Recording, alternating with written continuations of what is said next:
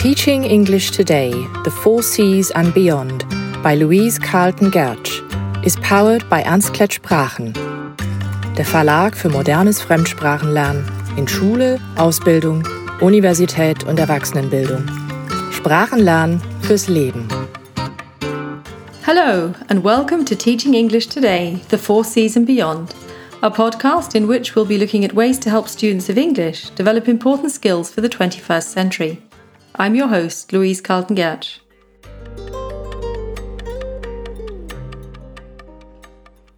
I recently met up with my piano trio. We were rehearsing a movement from a work by Beethoven. We played a section, then stopped to discuss it, made improvements, tried out more changes, and then finally played the whole section again. This time we were more satisfied with the result. The aim is at some point to perform it for friends, but it's the rehearsals, the process of learning and working on the music, that's just as important as the end performance. Importantly, we work as a team a pianist, violinist, that's me, and a cellist. Three amateur musicians who all have different contributions to make. And it's not about who's the best player. We're all united in the pursuit of a common goal playing this Beethoven piano trio. Or more simply, making music together. And this happens all the time in many different fields, in different contexts, as groups of people work together towards a shared goal. Collaboration isn't something new, humans have always been doing it. But today it's increasingly talked about in the workplace and is seen to be a key skill in the 21st century as companies are adopting agile ways of working. But before we start exploring agility and collaboration, let's have a quick look at what distinguishes the latter from cooperation. Collaboration is when several people work together on a project in pursuit of a common goal.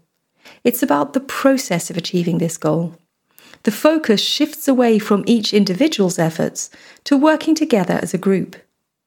The achievements are not up to the efforts of different individuals, but rather those of a unified team. As US President Harry Truman once said, it's amazing what you can accomplish if you do not care who gets the credit. So instead of the members of the team trying to outperform each other, they share information and resources freely. It's not about playing the blame game, members are mutually supportive. This is because the success of each single person is contingent upon the success of the group. Thus, the members are interdependent. Cooperation, on the other hand, is when people work towards a goal, but each individual is responsible for different aspects of the project. Thus, each person has their own independent goals. If the goal is achieved, this is because of each individual's efforts rather than the group as a whole. So, members are not really interdependent. Now, let's go back to agility. Today, we're living in a fast changing world Technological changes are occurring at an incredible speed. Demand fluctuates, and competition is so intense that today's companies have to rethink the way they're structured and organized so that they're able to react to these changes rapidly and effectively. This is why people talk about the need for agility. Agility has been around for some time, but it was in 2001 that the Agile Manifesto was launched. 17 software developers met at a ski resort in Utah to talk about software development, the inherent problems, and possible solutions. At the time, traditional software development viewed making alterations in the software as something that was expensive, so it was to be avoided. To this end, detailed plans were developed with predefined features. It was a rather cumbersome process. The problem was that customers were more interested in having working software that was delivered faster rather than waiting for a perfect product. Now, although the 17 developers had different opinions on how this could be done, they all agreed that the way things were being run at the time didn't work. Processes were too long and there was too much documentation involved. So they came up with a document built on four values and 12 principles the so called Agile Manifesto. It doesn't lay down processes or rigid guidelines, but sets out to create the right mindset for software development. The manifesto reads as follows We're uncovering better ways of developing software by doing it and helping others do it. Through this work, we have come to value individuals and interactions over processes and tools, working software over comprehensive documentation, customer collaboration over contract negotiation, responding to change over following a plan. The defining feature of the manifesto was embracing change and putting the customer at the centre. The 12 principles encompassed, among other things, iteration, frequently delivering software that worked from a couple of weeks to a couple of months, although the shorter timescale was preferred. Building projects around motivated individuals, so giving them the environment and support they needed and trusting them to get the job done. Simplicity was considered essential. Welcoming change, even late in the development process. Agile processes harness change for the customer's competitive advantage. Many companies today outside of the software business have also switched to agile methods, as they can see the value of being able to deliver better and faster results, as well as improving customer and employee experience. They've seen the need to move away from traditional hierarchical structures in which people are managed to new operating models. Ideally, this means having flatter structures with high performing autonomous teams that are able to direct and be accountable to themselves. As Steve Jobs said, teamwork is dependent on trusting the other folks to come through with their part without watching them all the time. This enables the team to make decisions fast as it's not weighed down by bureaucracy. The need to continually adapt and evolve is also key as the needs and demands of customers change. Thus, teams have to be able to anticipate and innovate as well as being prepared to learn continuously. Innovation is at the centre of agility. In agile organizations, employees are encouraged to try things out and experiment. Failure isn't something they have to avoid because they don't have to be worried about the consequences. Each opinion in the team is valued, not just the opinions of those who are more extroverted or who have the loudest voices.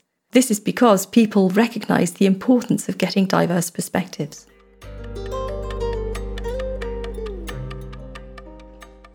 What makes an effective team? According to J. Richard Hackman, a pioneer in the field of organizational behavior who taught at Harvard, teams perform best when leaders create conditions to allow the team to manage itself effectively. He found that five so called enabling conditions were more important for a team's chances of success than the personalities, attitudes, or behavioral styles of the team members. These enabling conditions are 1. Being a real team rather than a team in name only. This means that certain questions need to be considered. Does the team have a shared task?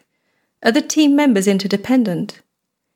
Is it clear who's inside and outside of the group? And is the group's membership relatively stable? 2. Compelling direction. This means that a team needs to have clearly defined goals that are challenging. However, the challenge level needs to be moderate if it's too low, it won't be motivating. If it's too high, the team members will become demotivated. Goals also have to be consequential to encourage people to care about why they have to meet them.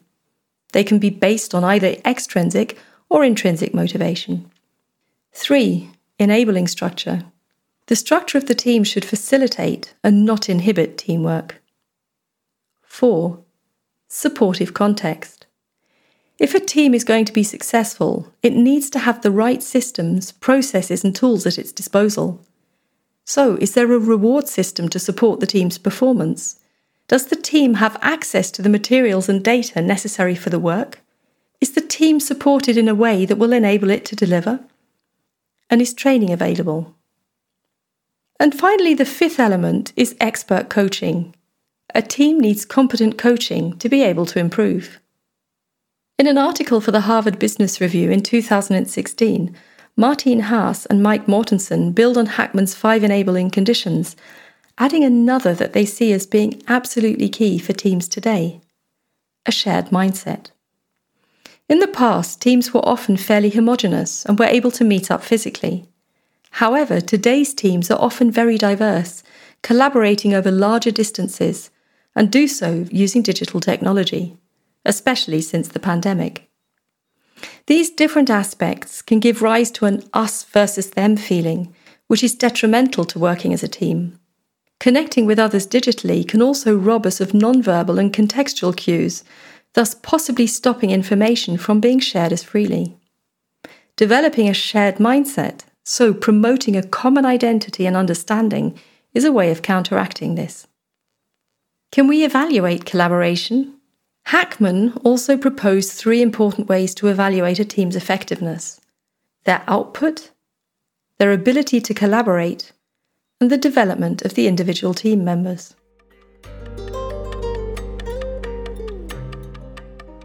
What qualities and skills are required for effective collaboration?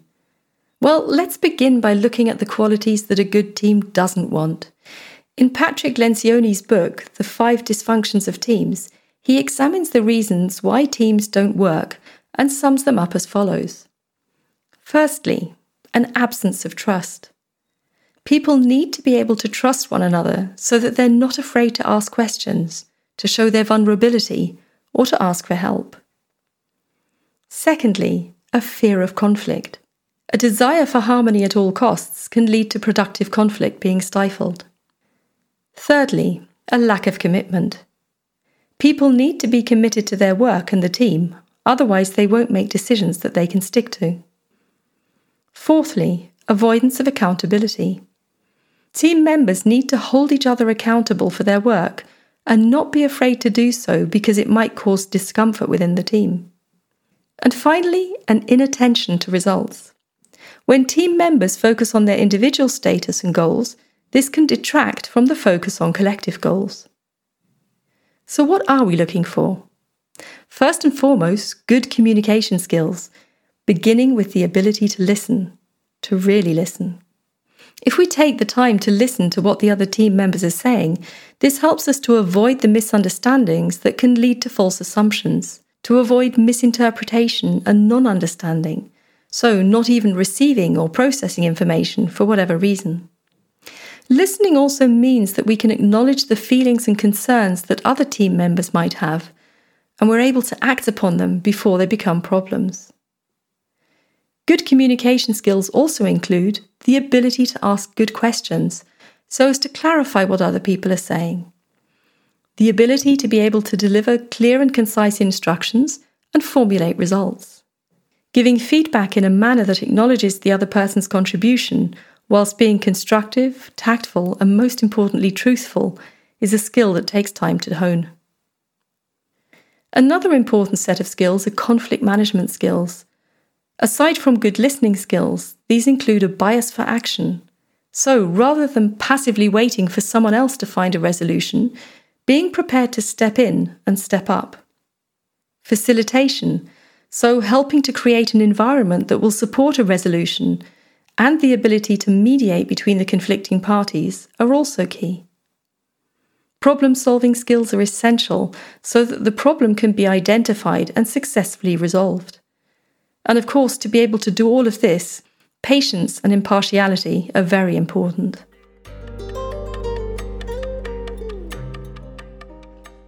What about collaboration in the classroom? There are two different views on collaboration in the classroom, as discussed by Deanna Kuhn in an article of 2015. The first sees collaboration as a means of teaching other skills. The other, and more recent one, sees collaboration as having value in itself, because it's a key 21st century skill. I believe the latter view has to come first, because collaboration is a skill that needs to be practiced in itself. It's not something that we're all naturally good at, because it involves a whole host of other skills. That's why we need to begin by helping students to acquire the requisite skills. Now, much of what has already been said about effective teams and the necessary skills and qualities can, of course, be adopted in a classroom setting, but there are some other points that need to be taken into consideration. First and foremost, students need to learn to share tasks fairly within their group so that free riding doesn't occur. This can be countered by getting the students to select a specific role according to where their strengths lie, and of course, depending on the task at hand. Roles could include facilitator or moderator, This person moderates the group discussion, ensuring that everyone gets heard and keeps the group focused on the task at hand. A conflict resolver is responsible for resolving major and minor conflicts as and when they arise. The time manager ensures the group is aware of time constraints and upcoming deadlines. They make sure that meetings start on time, and very importantly, that meetings are run time efficiently. The finisher is very important once the task is almost finished because they polish, edit, and check the work for errors, so they're responsible for quality control. And a communicator or spokesperson communicates the group's result to others, such as the class or the teacher. As we can see, all of these roles have some form of intellectual challenge and are not pseudo roles. Everyone within the group needs to feel responsible and pull their weight.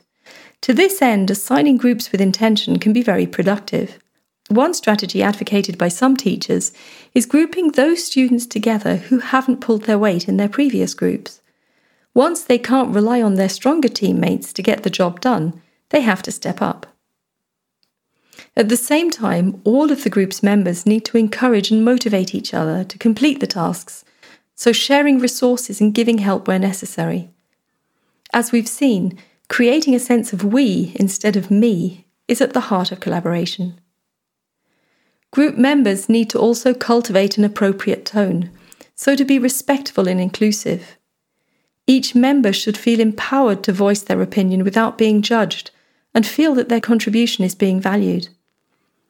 This means establishing ground rules at the beginning so that all of the students feel accountable. We also need to get students to have meaningful discussions and to reach a genuine consensus, and we need to show them how this can be done. So, after introducing and clarifying an issue to provide the necessary background, we can open up the discussion to allow different perspectives so that wants and needs can also be shared. And it's only then that suggestions should be put forward to find a solution, once everyone has had their say. Then the group can start looking for common ground and try to find a resolution that suits everyone. But importantly, this doesn't mean that everyone has to agree unanimously. It's that everybody should be okay with the decision. Once a consensus has been proposed, people should have time to voice their reservations, and then changes can be made if necessary before a decision is finally taken. There are many collaboration building exercises available that can be done, such as building a marshmallow spaghetti tower. These kind of collaboration building exercises are primarily about people's ability to work together and to find a solution to a tricky but fun problem. So, are there any special takeaways for English lessons? Well, it's highly likely that students will be required to collaborate in English at some point in their lives.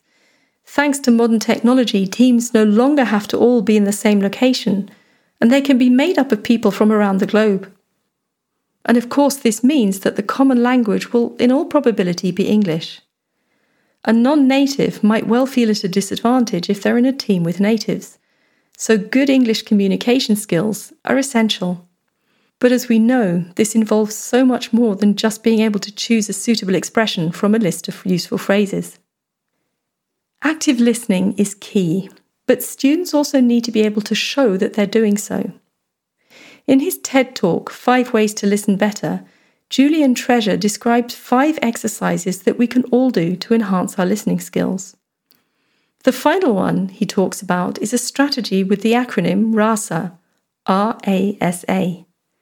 He says, RASA stands for receive, which means pay attention to the person, appreciate, making little noises like hmm, oh, okay, summarize. The word so is very important in communication. And ask, ask questions afterwards. Which leads us up to the next point asking good questions.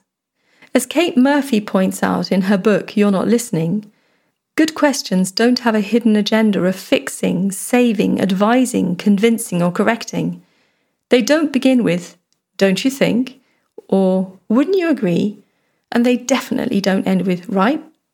The idea is to explore the speaker's point of view, not to sway it.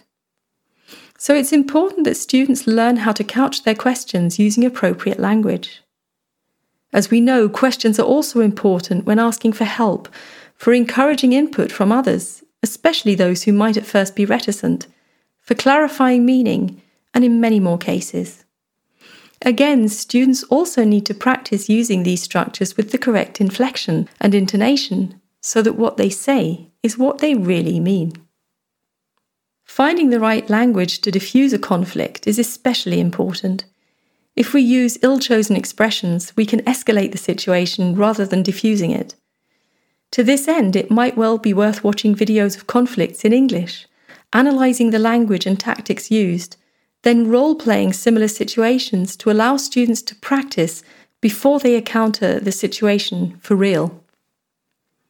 And once students have practiced all of these important skills, we could then give them a task for which they need to use collaboration so, for instance, collectively writing a class wiki, or maybe even doing digital storytelling.